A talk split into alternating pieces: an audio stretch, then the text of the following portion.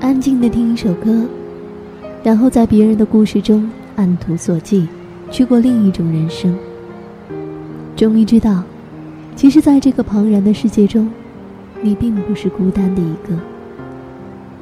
轻轻问候一句：“你好，我是珊珊。”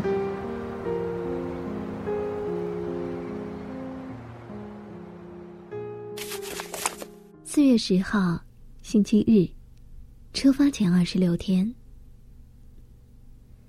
和阿芳在餐厅聊天的时候，听说长荣的空服员态度不太亲切，经济舱里阿公阿妈颇多。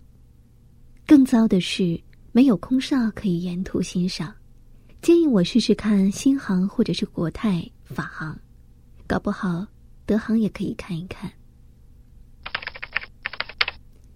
明天的代办事项：机票比价、办存款证明。